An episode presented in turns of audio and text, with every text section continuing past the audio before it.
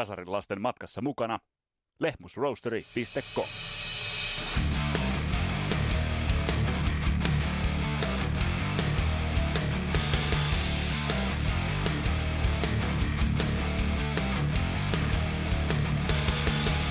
Iron Maidenin uuden studiolevyn ilmestyminen on perinteisesti aina ollut juhlapaikka, mutta nyt 17 järjestyksessä bändin albumi Senjutsu on ulkona, ollut liki viikon ja nyt puidaan, että onko aihetta juhlaan vai täysin johonkin muuhun. Ja vieraana Senjutsua on puimassa vanha tuttumme Panu Markkanen. Mun nimi on Vesa Winberg, tää on Kasarilaps podcast. Tervetuloa matkaan mukaan!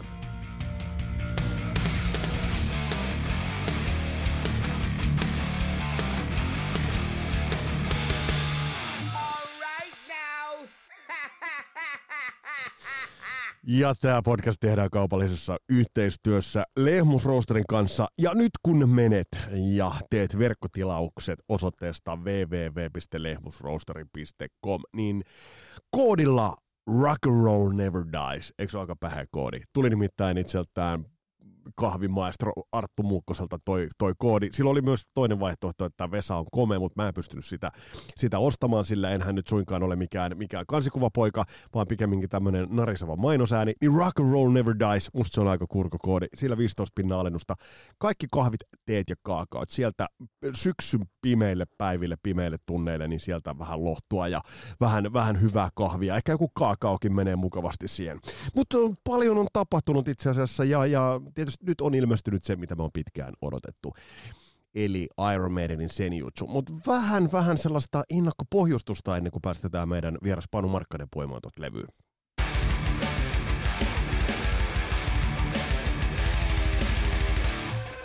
Tottuminen on yksi semmoinen asetelma. Tottuminen ja mukavoituminen ovat sellaisia asetelmia, jotka ovat itse asiassa rock'n'rollissa valitettavan yleisiä. Et jos katsotaan nyt sellaisia uravaiheita, jolloin bändiin kytkeytyy joku tuottaja, niin bändin täytyy olla tietyssä alttiissa uravaiheessa, että ottaa vastaan sellaisen piiskurin, ottaa vastaan sen Hannu Jortikan mäyhäämään siihen.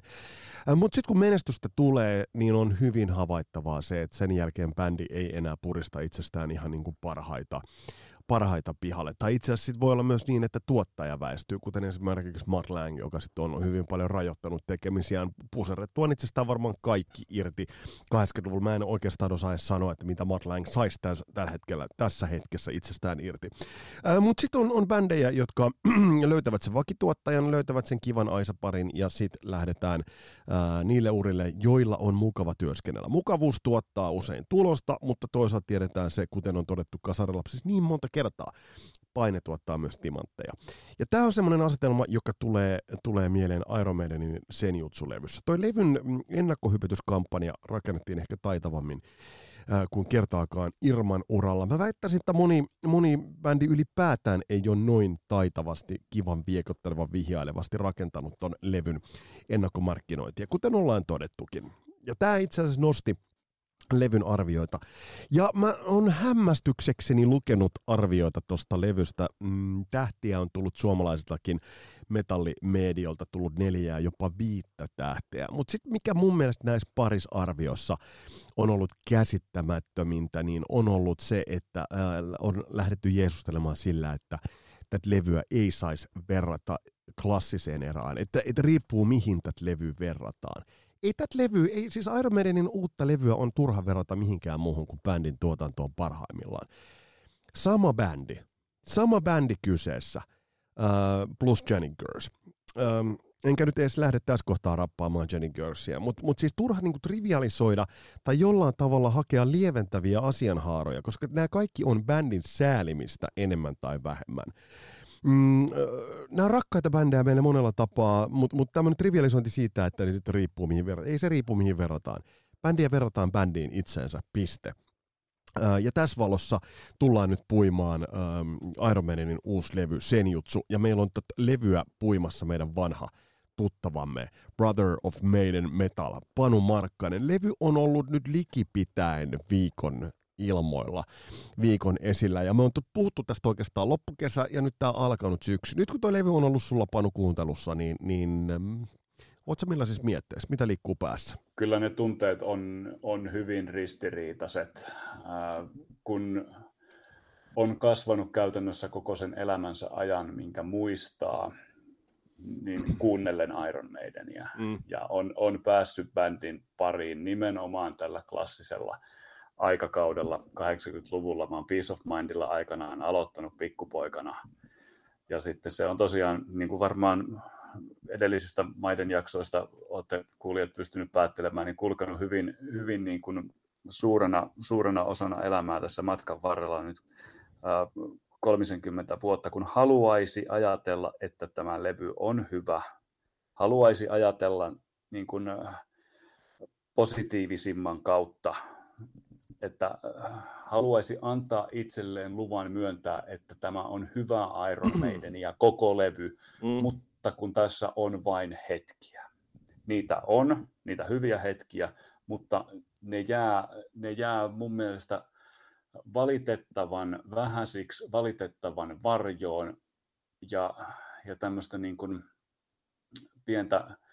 pientä metallifanin tuskaa lisää se, että kun siitä levystä kuuluu, että nämä varjot, jotka varjostaa näitä aurinkoisia hyviä hetkiä, olisi voinut olla vältettävissä sillä, että bändi olisi tehnyt työnsä. Niin, tässä tullaan nyt siihen avainkysymykseen, joka oikeastaan oli meillä vähän pohdinnassa jo ennen tämän levyn kokonaan käsisaamista, mutta oli varsinkin noiden sinkkujen jälkeen oli mielessä tämä työn tekeminen. Ja jos tämän nyt Panu jakaa kahteen osaan, puhutaan biisinkirjoituksesta, tai oikeastaan kolmeen, biisinkirjoitus, soitanta ja tuotanto. Lähdetään tuosta tuotannosta liikkeelle. Mä olin vähän hämmentynyt suoraan sanottuna siitä, että tuolla oli sellaisia soundillisia ratkaisuja, jotka olivat mun mielestä kuulostivat enemmän vähemmän joko huolimattomuudelta tai sitten sellaiselta lattapäiseltä kompromissilta. Kuuletko kolmea kitaraa tällä levyllä juurikaan? No tässä tullaan just siihen, että mä en kuule kolmea kitaraa sinä rikkautena, mitä se voisi olla. Mä en myöskään kuule harmonioita, hyvin rakennettuja harmonioita tuolla levyllä. Sama juttu. Ja kitarasoundit on tämmöiset narisevat, ohuet. Aikaisemmissa jaksoissa ollaan puhuttu siitä, että kuulostaa niin kuin Brave New World-maailmalta. Ja sitä kohti tämä levy mun mielestä niin kuin soundeiltaan menee, mutta jää niistäkin vajaaksi. Kyllä. Ja kitarasoundi on aika ohut. Bruce yrittää laulullaan kyllä mun mielestä tehdä niin kuin parasta mahdollista jälkeä. Et kyllä se, niin kuin, se ampuu laulukopissa mun mielestä piippuja tyhjiksi koko ajan. Mutta onko se laulu sitten miksattu jotenkin huonosti tai tuotettu jotenkin huonosti? Tai eikö Bruce saa sitten kitaroilta kaipaamaansa tukea siihen lauluun, vai mikä tässä mättää? Samoin mun mielestä Kevin Shirleyn olisi pitänyt laulattaa Brucea enemmän ja paremmin, niin kuin Martin Birch aikana. Taas palataan tähän vanhaan veijariin. Et hän potki tuosta bändistä parhaan irti, Shirley ei. Joo, tämä on hyvä pointti. Ja sitten se, että kun puhutaan noista kitaraharmonioista, niin mikä mua häiritsee se, että kuten tuottaja Taskinen totesi tästä levystä, että tämä on yhtä peräkkäistä kitarasooloa. Eli siis, sitä tämä on. Eli tuolla on pitkiä vaiheita, jossa kitarasoolot vaan tulevat sellaisena mun mielestä päämäärättömänä jatkumana.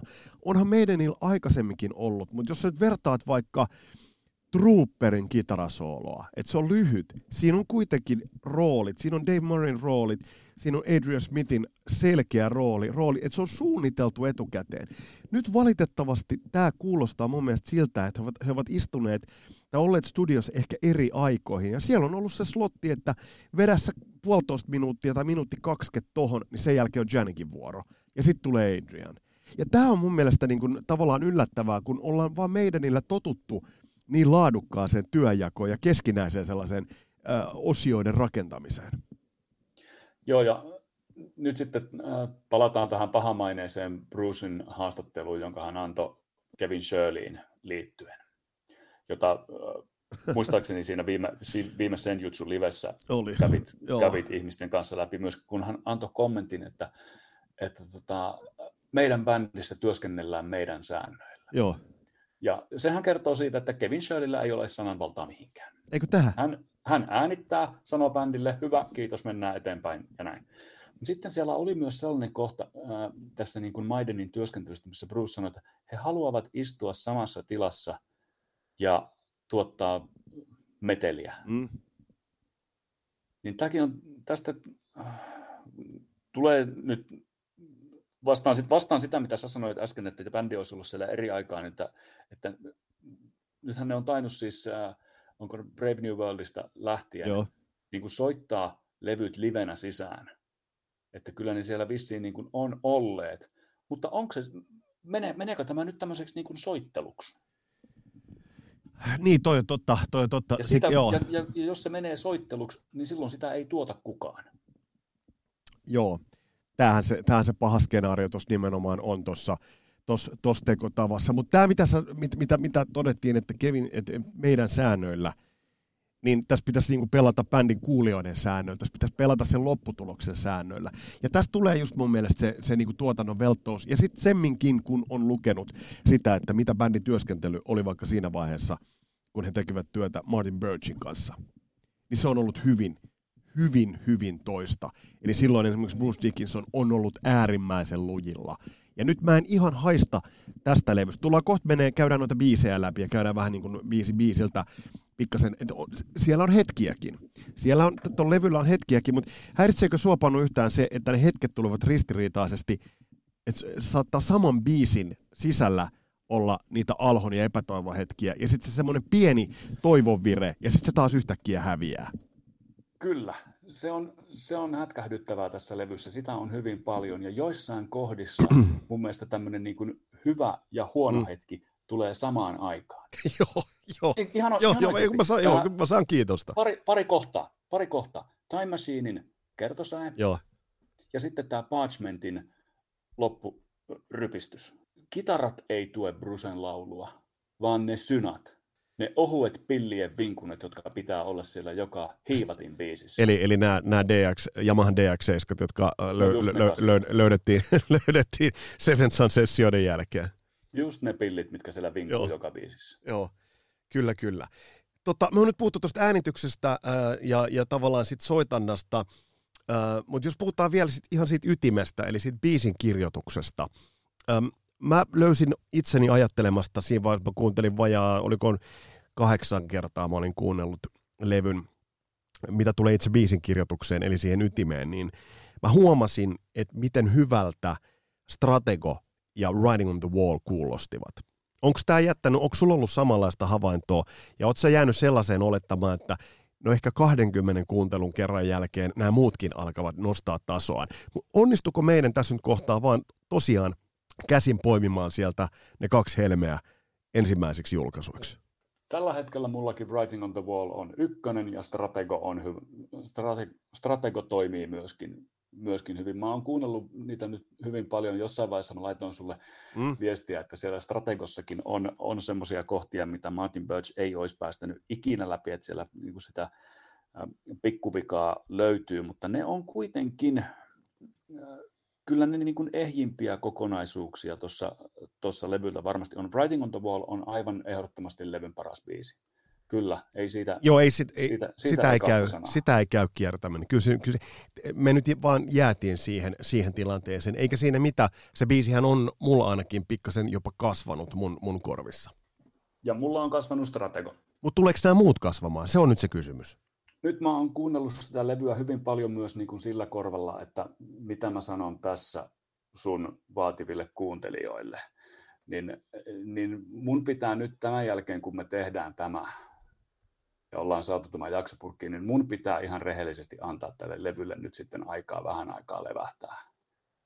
Ja mahdollisuus kasvaa, että mä ikään kuin unohdan nämä asiat, mistä mä aion sulle ja kuuntelijoille kohta marista, että missä kaikissa biiseissä on mun mielestä mitä ja mitäkin korjattavaa. Se tulee sitten varmaan, sitten kun siihen levyyn palaa, mutta lähdetäänkö me käymään? Lähdetään. Mun on pakko kysyä tai sanoa sulle yksi kommentti, joka tuli eräältä kasarilaisten kuuntelijalta, kun mä sen täältä löydän, nimittäin Mikkosen Samilta, ja hän sanoi, kommentoi näin, tuo senjutsu meinaa ahdistaa ihan. 3 kertaa tosiaan kunnolla vasta saanut kuunneltua, mutta ne tuotannolliset jutut, josta jo oli puhetta, on tosi pahasti pinnassa. Mutta tämä, Panu, tämä ahdistaa. Tämä on semmoinen asia, joka itse asiassa on tullut pariltakin kasarilaisten kuuntelijalta, että tämä levy ahdistaa nimenomaan näiden piirteidensä puolesta. Pystytkö samaistumaan tuohon fiilikseen? Kyllä, kun siellä kuitenkin sitä ainesta on. Siellä hyvinä hetkinä kuuluu, että luovuus ei ole vielä kuollut. Just tämä. Ja että niin kuin bändi selvästi kokee, että sitä annettavaa on. No täältä se tulee, mutta hei, lähdetään tuohon itse levyyn ja mennään pikkasen tarkastelemaan tuota levyn rakennetta. Mitä sulla liikkuu päässä siinä vaiheessa, kun Senjutsu, levyn avausbiisi, lähti soimaan? Alkuhan on hyvä. Se lähtee mahtipontisesti niillä sotarummuilla, mutta mitä enemmän sitä kuuntelee, niin eihän se ole avausbiisi. No tämä. Se ei ole levyn avausbiisi, eikä se missään tapauksessa voi olla keikan avausbiisi, koska siitä biisistä puuttuu se kohta, jolloin bändi ryntää lavalle. Niin siitä niin kuin puuttuu se niin sanottu kytkin kohta. Mä sanoisin jopa, että tämä on Maidenin levyjen, kaikkien studiolevyjen huonoin avausbiisi. Joo, siis... Mä en puhu biisinä nyt yksinomaan, vaan mä käsittelen tätä nyt nimenomaan niin, että mä ymmärrän ne sotarummut, ja tää oli komea, ja mä koko ajan odotin, että tuleeko tapahtumaan jotain. Mutta ollaanko me tässä nyt vähän itse sen kliseisen Iron Maiden kuulokuvan vankeja jollain tavalla? Tekikö ne nyt tässä kohtaa luovemman ratkaisun, kun me itse asiassa älytäänkään? No, voi olla, mutta... Senjutsun ongelma on myös siinä, että osittain musiikki ja laulu on, musiikki ja sanat on eri maailmaa. Kun kuunnellaan sitä levyn jälkimmäistä puoliskoa, niin sehän alkaa sitten niin kuin siellä 5 minuutin kohdalla mennä niin kuin hyvin semmoiseksi rauhalliseksi seesteiseksi. Mutta jos sanat on, try if they can, we will overthrow them. Fight to the last, they can never own us. Battle of wills, will fight to the last man. Honor our dead, so they never fought in vain. Silloinhan näiden lyrikoiden pitäisi hyökätä. Brucen pitäisi olla aggressiivinen sillä laulukopissa ja hyökätä näitä sanoja kohtaan. Toisin kuin se biisihan kuulostaa siltä, että nyt luutnantit katsoo kukkulalta alas taistelunummelle, missä... savu alkaa pikkuhiljaa hälvetä ja kuolleita ja loukkaantuneita kerätään pois ja niin kuin lähdetään nuolemaan haavamme. Joo. Ja tässä jos ajatellaan nyt sitä, että ajatellaan tuota lyriikkaa, tuohan on niin kuin aika hyvin perinteistä meidän lyriikkaa ja ajatellaan, että mietit jotain Trooperin hienoimpia laineja, miten se on rakennettu siihen erääseen taisteluun liittyen. Mutta tässä tosiaan musiikki ei niinku tue sitä. Mutta voiko olla nyt niin, että tässä nyt on haettu jonkinnäköistä poikkeuksesta tai jonkinnäköisen kontrastin kautta? Mä en osaa sanoa. Jos tämä levy olisi tuotettu vähän paremmin kautta linjan, niin mä voisin jopa uskoa tähän. Nyt mä en ihan usko siihen. En mäkään. Ja me ollaan puhuttu näissä aikaisemmissa jaksoissa näiden yksittäisten biisien kohdalla albumidynamiikasta. Niin mietipä, jos tämä Senjutsu olisi laitettu ekan levyn viimeiseksi. Siihen, missä Book of Souls oli Book of Souls. Joo. Voisi toimia. Sitten kun käydään tätä levyä enemmän läpi, niin mulla on ehdottaa sulle avausbiisi tälle levylle. Hyvä, koska mä nimenomaan mä olisin sitä sulta kysynyt just itse asiassa. Mutta onko se jompa kumpa? Seuraavaksi sieltä tulee Stratego, joka on käyty läpi, joka lähtee hyvin liikkeelle. Vikoinen kaikkineen, niin nyt itse asiassa tuohon Senjutsuun verrattuna aika dynaaminen. Ja sitten Riding on the Wall, joka sitten taas on sitä eppisyyttä, mitä ollaan jo käsitelty. Olisiko se avausbiisi, olisitko se lähtenyt suoraan Strategolla vai tuleeko se myöhemmin? Ei tarvitse paljastaa. Se tulee myöhemmin. Okei, hyvä. Ja Writing pysyisi edelleen 2. ja 3. Ei mennä noihin biiseihin nyt varmaan enempää, mutta mulla on tuosta Writing on the Wallista pakko sanoa vielä yksi. Sano. Mitä enemmän sitä kuuntelee. Niin... kuulijat on varmaan huomannut, että me molemmat tykätään Adrian Smithistä aika paljon. No siis, mä luulen, että tältä ei ole voinut välttyä. Niin, se Writing on the Wallin soul, se jälkimmäinen osa, minkä Adrian Smith soittaa, niin se vaan kasvaa korkoa kerta kerralta. Se on lisää. Totta. Eli se tulee paremmaksi ja paremmaksi. Ja se, mitenkä hän tulee siihen sisään sillä parilla nuotilla, mistä hän pitää huolta, ilmavuus, rakenne, tyyli. Ja kuunnelkaapa se soolo, se on kitarasankarin soolo. Joo. Jos ton Writing on the Wall-biisin kääntäisi maiden musiikista Guns N' Rosesin biisiksi, ja soitettaisiin niin kuin gannarit soittaa tämmöiset hittinsä, niin kuvitelkaa siihen sooloon täys Wembley tai Maracana Stadion tai Yankee Stadium ja Slash lavan eteen keskelle ilman paitaa mustissa nahkahousussa soittamaan sen soolon. Koko maailma olisi polvillaan sen soolon edessä. Joo, tämä pitää pitkälti paikkansa ja vielä haluan korostaa tuosta kyseisestä soolosta sen, että siinä on se tietty alasveto, jos se vetää sen tietyn kuvion kautta niin kuin sinne alemmille äänille, niin miten hän ottaa aikaa. Eli käyttää, ei tunge joka väliä täyteen nuotteja, ja tämäkin on iso juttu. Toimiko sun nyt soolon soida? Just tämä. Me etukäteen sen verran nyt otan vielä kiinni Strategosta ja Riding on the Wallista. Sä silloin olit sitä mieltä, kun on Stratego oli tullut julki, että noi on hyvät peräkkäin albumilla. Ootko vielä sitä mieltä? Olen edelleen. Eli se kantaa. No miten kun mennään siitä eteenpäin? Sieltä tulee seuraavana biisin Lost in a Lost World. Siinä on hetkessä siinä biisissä on. Mutta miten toi lähtee sun mielestä etenemään tuossa kohtaa? Mun mielestä toi biisi on ihan ihmeellinen sekamelska. No sekamelska nimenomaan. Niin, siis missä siinä on se biisi? No kun tää on aika tyypillinen vika tai tyypillinen ominaisuus Senjutsu-levyn biiseissä, että sun on vaikea löytää sitä niin sanottua pihviä sieltä keskeltä. Useammassa kappaleessa, Stratego on helppo, Riding the Wallissa löydät ne, mutta esimerkiksi tuo avausbiisi tai Lost in a Lost World, niin siinä on tavallaan se, että mikä siinä on se pihvi. Et siellä tapahtuu peräkkäin vain asioita. Joo, että mä oon nyt päässyt niinku siihen lopputulemaan tässä vajaan viikon jälkeen, että se biisi tapahtuu 2 minuutista 4:43. Siinä on se biisi. Vajaa 3 minuuttia. Joo. Muuten se on, siis se alkuhan on aivan, tämä on nyt ensimmäinen hetki tällä levyllä, kun mulle tulee se Bruce Dickinsonin povaama reaktio, että vau, voiko tämä olla Maidenia? Ja se reaktio ei tule positiivisella tavalla. Mikä eka mieleyhtymä on, mikä sulla tuossa tuli? Uriah Heepin Lady in Black. No niin. Kun alkaa sieltä ne pulinat. Ja ei Iron Maidenin biisistä saa tulla mieleen Uriah Heep. Ei vaan saa. Joo, mutta hei, semmoinen muuten on pakko tässä kohtaa kysyä. Mä pikkasen mietin itse pariin otteeseen tämän levyn edetessä, että missä on Dave Murray. Häneltähän ei ole yhtään kappaletta tällä levyllä. Mut eikä hän kuulu oikein soittavankaan tällä levyllä. No kun tää on just mun kysymys, kun sä sanoit alussa, että kuuletko 3 kitaraa. Mä kuulen Janekin ja mä kuulen Adrian Smithin.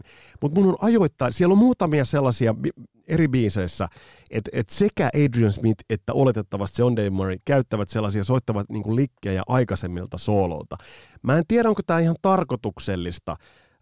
Ja samahan vilahtaa muutamissa lyriikoissa, Barren Wastes tulee yhdessä kohtaa ja siellä on niinku tällaisia pieniä, että sinne uitetaan. Että onko tämä tarkoituksella tehty? Mutta Dave Murray on vähemmän läsnä tällä levyllä.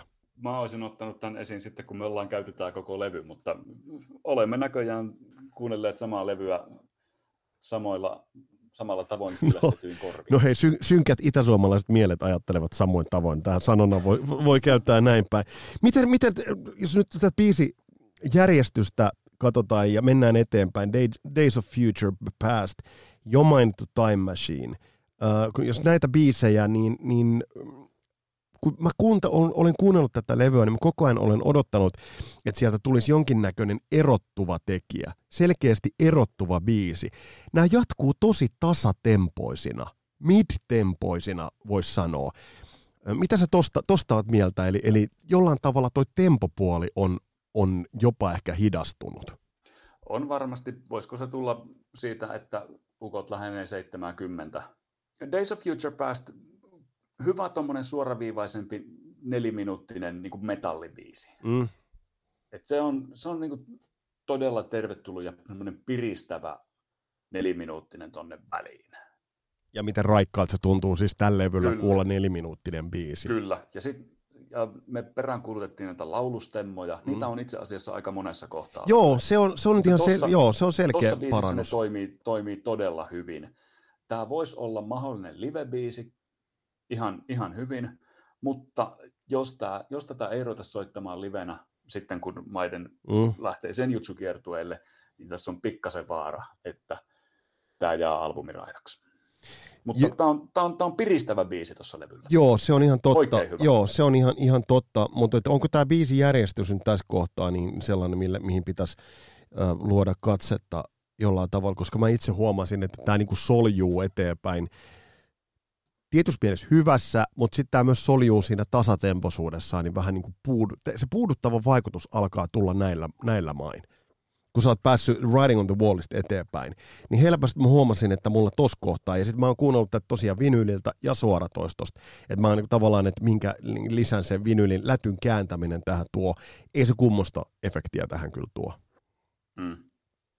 No nyt aletaan olla sitten aika lähellä niitä haminoita, kun mä rupean tekemään sulle sitä levyn avausbiisiä. No niin. Ottaisiko se sitten tähän albumidynamiikkaan? Time Machine.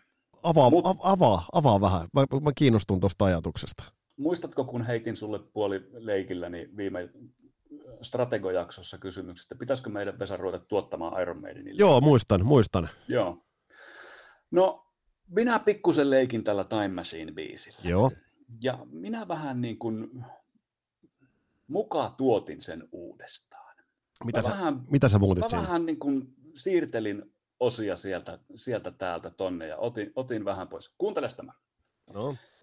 Eli otetaan siitä, biisinhan on pituudeltaan 709 tai 70, riippuen siitä, että mikä alusta julkaisee. Otetaan se alun minuutti 10 intro kokonaan pois. Otetaan kohdasta 6.18-6.34. Se pieni outron alku. Tehdään sen lopusta viimeisestä 5 sekunnista nouseva sen sijaan, että se olisi laskeva. Mä tykkään tosta. Tuotetaan sitä pikkasen muhevammaksi ja soitetaan se 2 kertaa peräkkäin ja laitetaan se sinne biisin alkuun. Alkuintroksi. Ja sitten siitä jatketaan niin kuin siitä kohtaa, missä biisi on nyt tällä hetkellä 1.10. Joo. Otetaan kohdasta 4.30-4.55, otetaan taas nämä härismäiset, varmasti puolipakolla siihen biisiin uitetut kiemurakohdat. Mm. Ja lopetetaan biisi noin kohtaan 6.16, tämän niin kuin alkuperäisen keston mukaisesti. Joo. Tämä biisi tiivistyy, mun mielestä nämä osat osuu paremmin toisiinsa. Tämä olisi noin 5-minuuttinen, ja sitten kun mietit, kuunnelkaa se biisi kohta 60 siitä eteenpäin, reilu 5-6 sekuntia, ja siihen pamahtaa Stratego. Joo. Albumidynamiikkaa. Joo, mä voin oikeastaan sen verran on ollut soittajana tuotettavana, että totahan se tuottaminen on. Ja toi on selvästi jäänyt pois täältä levyltä. Tiedätkö, mikä Panu on erittäin huolestuttava piirre? Mä lupaan teille kaikille ne muutamat kohdat tuolta poimia, mutta tuolta kuulee muutamia sellaisia pätkiä, tai sellaisia saumakohtia, että muistatko, kun me puhuttiin siitä, että kun bändi sanoi, että he ovat tallentaneet kaiken. Niin joo, tästä me oltiin silloin eri mieltä, ja nyt pahasti alkaa kuulostaa siltä, että sinä olet ollut oikeammassa kuin minä. Joo, mua inhottaa tässä kohtaa oikeasti, mutta se, Panu, musta on huolestuttavinta, että mä kuulen muutamassa kohtaa. Mä poimin ne kohdat, täytyy ajatuksella ne ottaa ihan sekunnit sieltä alas. Mä kuulen sellaisia kohtia, että siellä on liimattu biisi 2 erillistä osaa yhteen.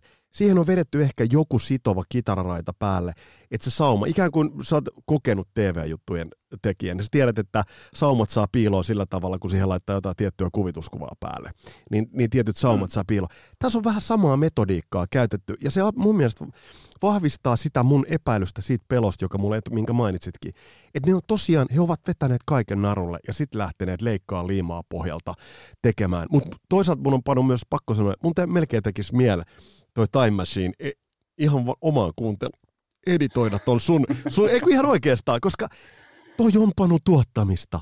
Sä tuotit just sen biisin. Pitäisikö meidän ruveta tuottamaan Iron Maidenin levyjä? Pitäisikö Sanctuarylle laittaa laittaa viestiä, että täällä tulisi uusi tuottajakaksikko. Hei, etukäteen oli myös puhetta eräästä biisistä ja balladimaisesta biisistä, ja siitä oli jopa maininta, että sieltä tulisi Tears of a Dragon tyylinen kappale. Miten sun mielestä ennen tätä niin kuin meidän on näissä niin sanotussa balladeissa onnistunut? Niitähän on aika vähän. Nyt kun rupeaa miettimään, niin... Wasting Love on tietysti yksi. Wasting Love, Remember Tomorrow, Strange World, ekalta levyltä.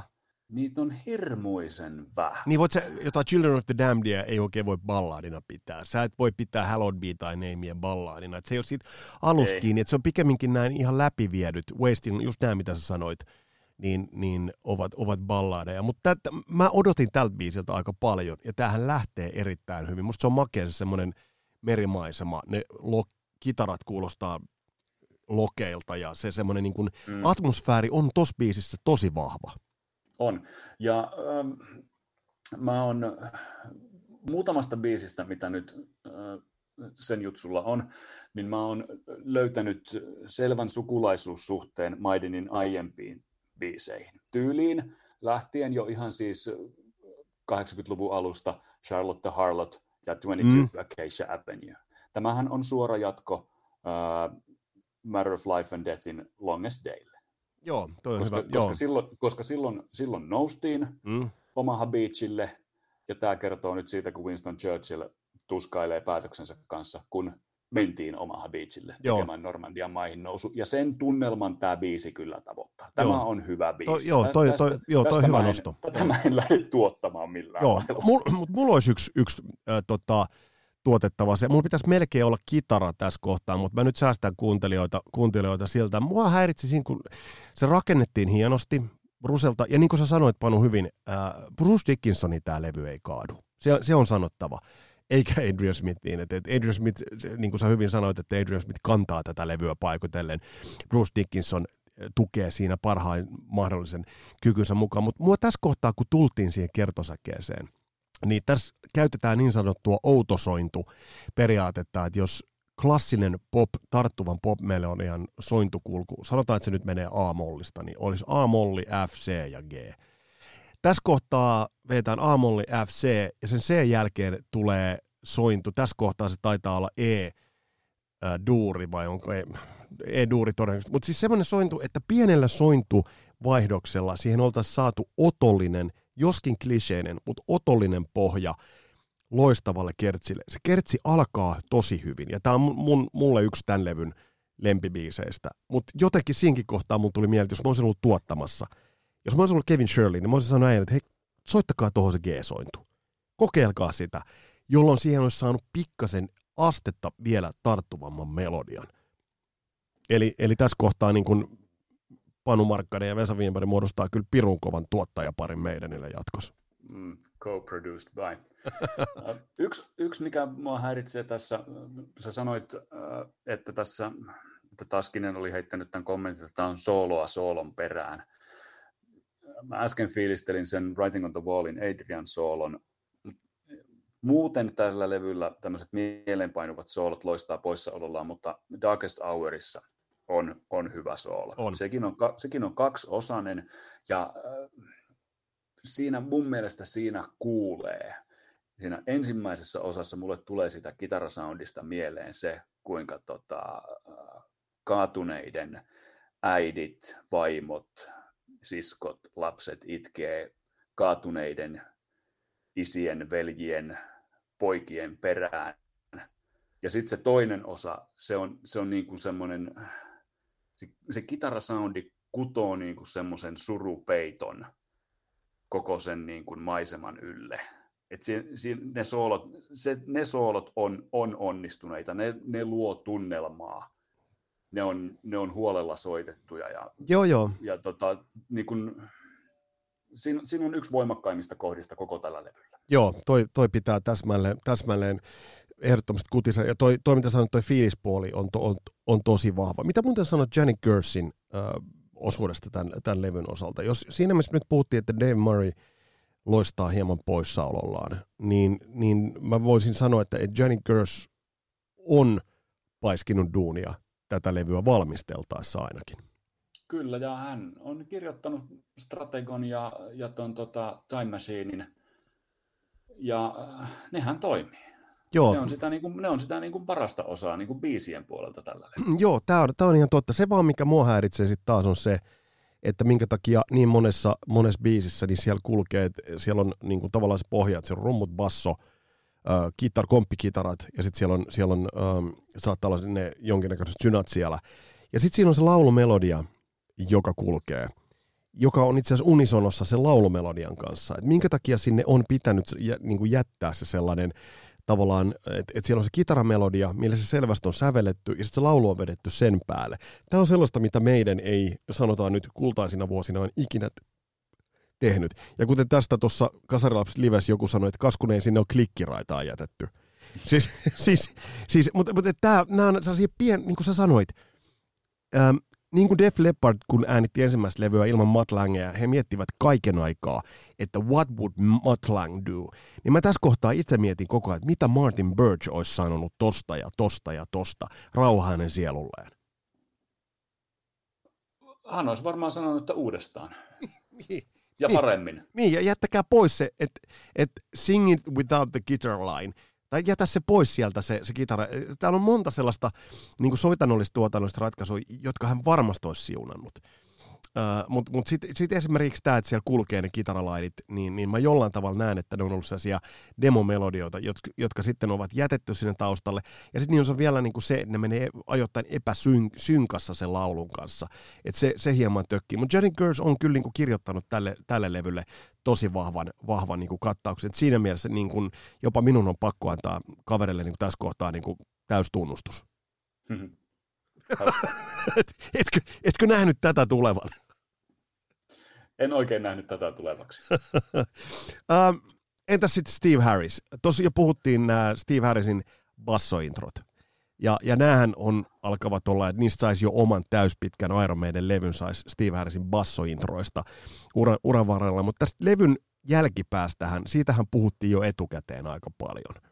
Millaiseksi se Panu muodostui? No, Death of the Celts, Parchment, Hell on Earth. En varmaan ole maiden fanien joukossa yksin, kun sanon, että jokaisesta ne intro ja outro pois. Joo, tämä just. Välistä jokaisesta 2-3 minuuttia pois. Sen jälkeen ne biisit toimii semmoisena niin kuin kelpo 2000-luvun meidän. Jos tekee biisin nimeltä Death of the Celts, sen ei kuulukaan olla 4-minuuttinen, eikä edes 5-minuuttinen. Mutta jos sen nyt saisi vaikka 8 minuuttia. Death of the Celts alkaa 3 tai 4 kertaa, ja niin. Se loppuu 3 tai 4 kertaa. Ja sitten jos puhutaan maailman suurimmasta metallibändistä, niin ei se saa tehdä minun mielestäni sellaista biisiä, jossa ollaan 2,5 minuuttia biisin keskellä semmoisessa fiiliksessä, että nyt tuntuu siltä, että ollaan konnussa Hobbitien häissä. Mun on pakko sanoa, Panu, että sä oot tällä kertaa totaalisesti liekeissä. Miten Death of the Celts muuten vertautuu? Mä jotenkin, kun sitä tematiikkaa pyöritin, The Clansman alkoi mulla pyöriä. Sehän on Clansman 2. Niin. Miten sä vertaat sen Clansmaniin? Jos muistetaan sitä, että miten pettyneitä meikäläinenkin on ollut monessa kohtaa Maidenin uralla. Just tuossa pojalle selitin, että mitä mä olin aikoinaan pettynyt, kun mun kuulin Fear of the Darkin, sen biisin. Ja nyt kun mä kuuntelen Fear of the Darkin, soitin sen vielä pojalle. Ja poikakin sanoi, että kuulostahan tää nyt ihan erilaiselta kuin tää nyky Maiden. Mutta Clansman ja Death of the Celts, niin siinä on siis tavallaan löytyy jo toinen tommonen verrokkipari. Mm. Että jos on Darkest Tower ja The Longest Day, niin löytyy jo toinen tommoinen verrokkipari. Joo, ja sanotaanko nyt näin, että jos toi Darkest Hour oli Rocky 2, niin Death of the Celts on lähempänä Poliisiopisto 2 sitten. Niin no, mutta siis ymmärretään, ja tämä Hobbitien häät on mun mielestä erittäin hyvä vertailukohta. Mutta The Parchment ja sitten Hell on Earth, sitä todella monet nostavat nyt niin kuin levyn ihan kohokohdaksi. Mä en itse lähde nyt ihan kohokohdaksi nostamaan. Hell on Earth vielä kyllä mun mielestä pelastaa sen, mitä tuossa on niin kuin onnistuttu ennen sitä saamaan kuuntelija pikkasen, tai saamaan pitkän linjan meidän kuuntelija saamaan pikkasen ja vähän epätoivoiseksikin. Mutta Death of the Celts jälkeen nouseeko sun korvissa toi taso uudelleen? Mun mielestä Parchment on näistä kahdesta parempi. Et Hell on Earth on niin kuin semmoinen, että pitääkö täällä olla vielä tämä 1 10 minuuttia. Parchment toimii mun mielestä näistä kahdesta paremmin, mutta taas sama juttu kuin Keltsissä. Intro pois, outro pois, enemmän Bruselle tukea kitaroilta. Ja tässä on nyt se, mistä mä sanoin sitä Senjutsusta. Että kun Senjutsulla siellä toisella puolikkaalla se biisi antautuu, niin nyt Bruse sylkee näitä sanoja niin kuin nämä sanat pitää tulla. Sea of blood in light divine, unholy reverence enjoys, intoxicated with their hell, man immortal sickness dwell. Savage beats, trooping gates, assembled here the butcher blades. Smoke has darkened in the air, smell of death and deep despair. Nämä pitääkin tulla aggressiivisesti, mä sanon, että nämä Bruse tekee hyvin. Mutta sitten siellä on biisin lopussa kohta, missä on tämä niin kuin loistava juttu ja huono juttu yhtä aikaa. Tämä Brusen viimeinen loppukiekas, se meet me there, kun se ampuu siinä ne palkeet tyhjäksi ja antaa palaa. Siinä on mulla niin kuin se, että nyt nousee karvat pystyyn, nyt tulee vähän ja kyyneltä silmään, kun Bruse lähtee niin kuin vielä siihen nousuun. Mutta sitten se toinen nousi loppuun kesken. Siitähän kun Bruse lopettaa laulunsa, siitä vielä 5 sekuntia pitäisi jatkaa korkeammalle.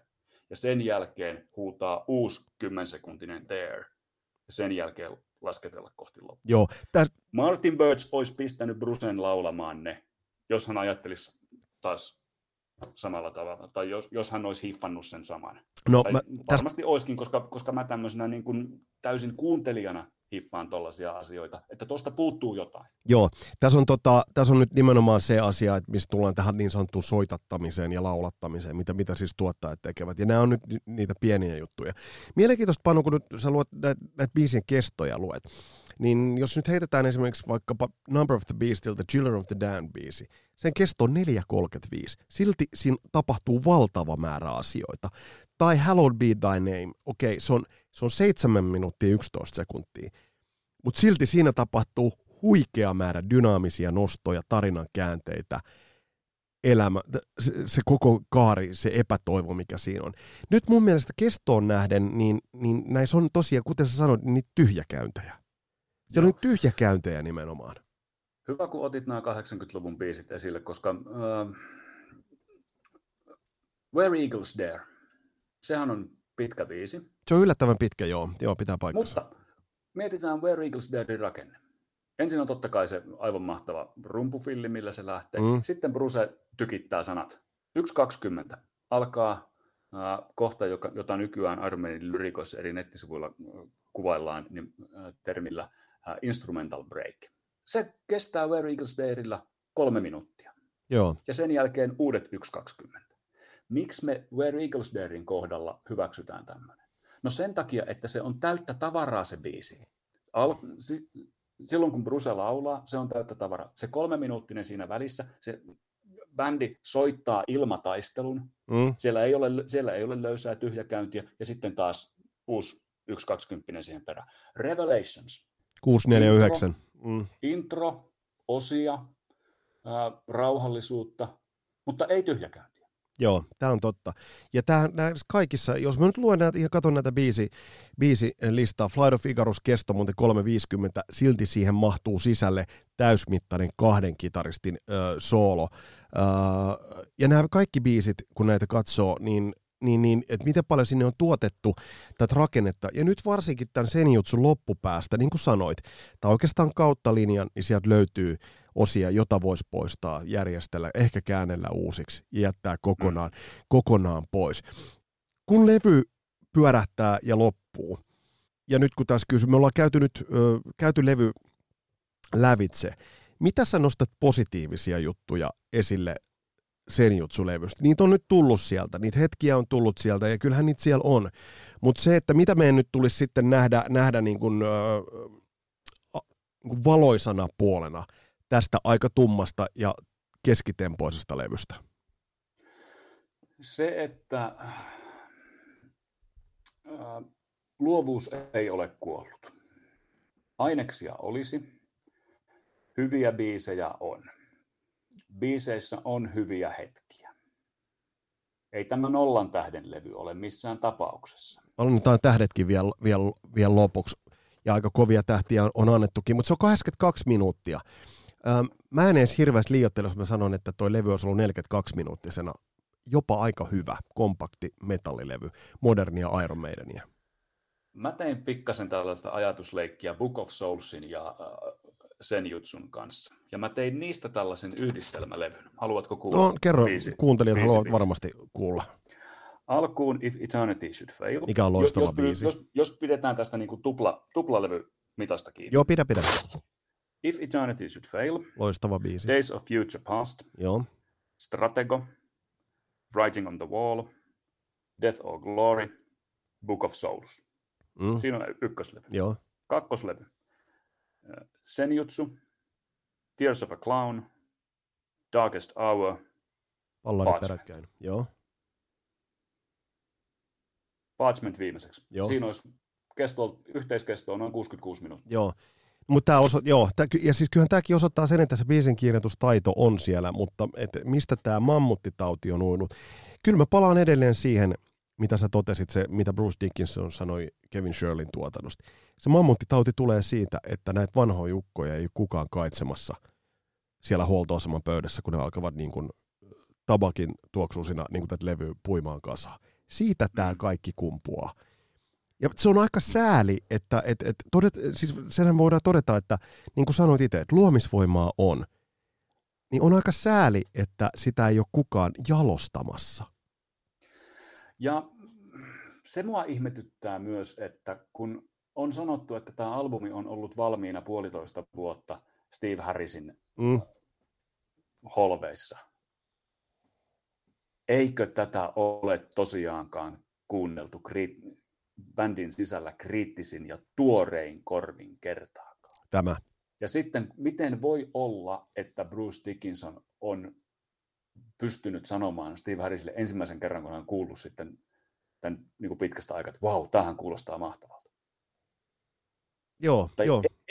Eikö sieltä lähipiiristä tosiaan löydy ketään sanomaan, kun nämä äijät hehkuttaa, että tämä on ihan mahtavaa.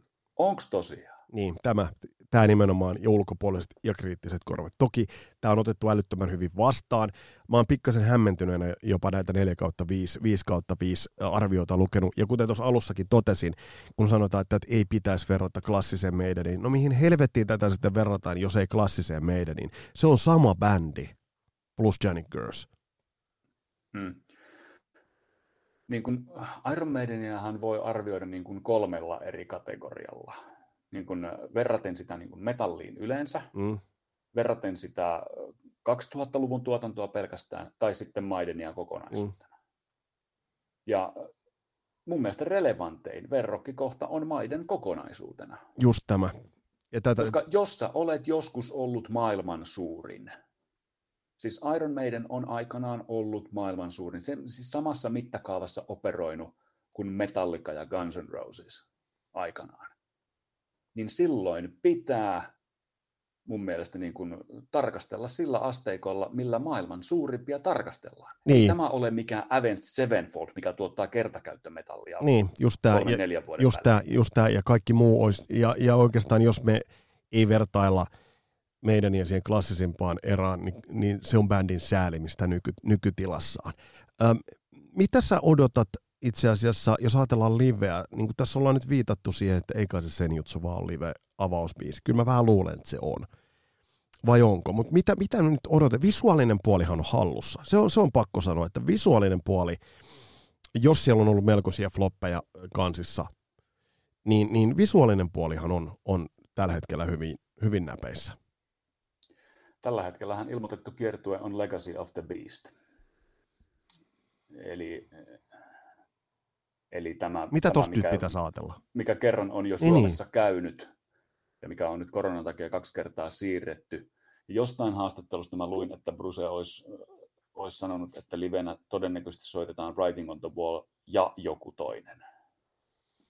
Eli ei tulisi konsepti kiertuetta, joka sinällään visuaalisesti loistavan senjutsun ympärille voisi olla aika herkullistakin rakentaa, jos ajatellaan tuota Samurai Eddietä ja tuota koko... Kyllä jos joku tuo panu mulle hyvän mielen, niin on tuo Eddien virnistykset tuossa kannessa. Et siinä kohtaa, kun se musa feilaa alta, niin siinä kohtaa nuo kannet niin kun tuovat edes sen hetkellisen lohdun. Mutta että olisiko niin, että tämä olisi siis puhdas albumi, eikä live-albumi? Siis live-shown pohjaksi muodostuva albumi. Näinkö tästä pitäisi ajatella? Nythän on ihan mahdotonta arvailla sitä, että mitä live-rintamalla sitten tapahtuu. Jatkuuko Legacy of the Beast sitten vielä isommasti vai lähteekö bändi sitten vielä senjutsu-kiertueelle? Sen aika näyttää ja me jäädään odottamaan sitä sitten seuraavaksi. Odotatko tämän jälkeen vielä uutta musiikkia ja millä mielellä sä odotat uutta musiikkia tämän jälkeen meidäniltä? Uskaltaako sitä enää ruveta odottamaan?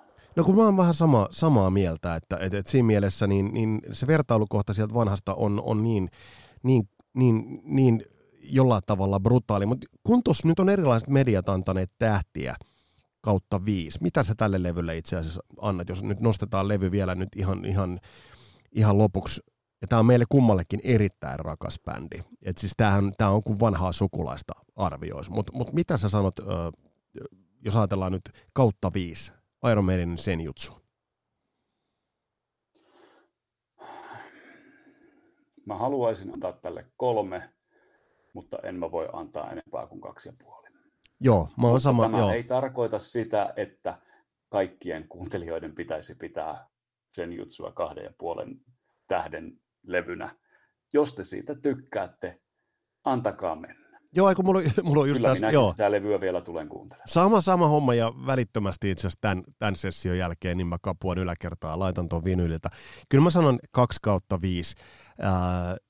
Ja mä ymmärrän, tuolla on muutamia kommentteja ollut, että tämä on loistava levy. Ja hyvä niin, jos tämä on jollekulle se Iron Maidenin levy, joka on se rakkain, niin sehän on vaan hieno asia. Mulle tämä ei ole sitä. Mutta tämä olisi voinut olla 3/5. Tämä olisi jopa voinut olla 3,5 tai ehkä jopa 4/5. On tuolla välähdyksiä, mutta nyt se vaan jäi tolle tasolle. Täytyykö meidänin Panu vaihtaa, jos vaikka se olisi joku muu kuin Panu Markkanen, niin täytyykö meidänin vaihtaa tuottajaa ja vaihtaako meidän enää ikinä tuottajaa? En usko, että maiden vaihtaa enää ikinä tuottajaa, mutta... Jos he vaihtaisi, he voisi vielä tehdä uralleen hyvin kunniakkaan 18 studiolle. Näin summas Panu Markkanen. Kiitokset Panu jälleen kerran. Ja kuka olisi se tuottaja, joka voisi olla se, joka vielä pusertaisi kerran Iron Maidenistä ne parhaat höyryt pihalle? Kuka sun mielestä olisi se tuottaja, tuotantotiimi tai missä meidän pitäisi se levy äänittää, jotta tuosta bändistä vielä kerran saataisiin irti? Laita sun kommentteja ääniviesteinä, kun oot saanut levyä haltuun. Pistä tulemaan tonne inboxiin ääniviestejä siitä, että kuka se tuottaa ja mitä oot mieltä tuosta levystä. Ja palataan tohon vielä. Tulevista aiheista sen verran, että otetaan käsittelyyn se, miten yksin Paul Stanley jäi Kissin kanssa 80-luvulla. Ja sit vieraaksi myös tulossa uutta musaa tekevän Reckless Lovin kitaristi Pepe. Otetaan käsittelyyn muun muassa Def Leppardin loistava Pyromania. Ja käy tekee ne kahvitilaukset, muista, että koodilla Rock and Roll Never Dies, 15% alennusta kaikista kahveista, teestä ja kaakaosta. Lehmusroasteri.com, sä tiedät mistä kahvit löytyy. Tässä oli tämänkertainen synkkä jynkytysepistola. Mun nimi on Vesa Wienberg, mukava, että olit kuulolla. Palataan astialle, moro!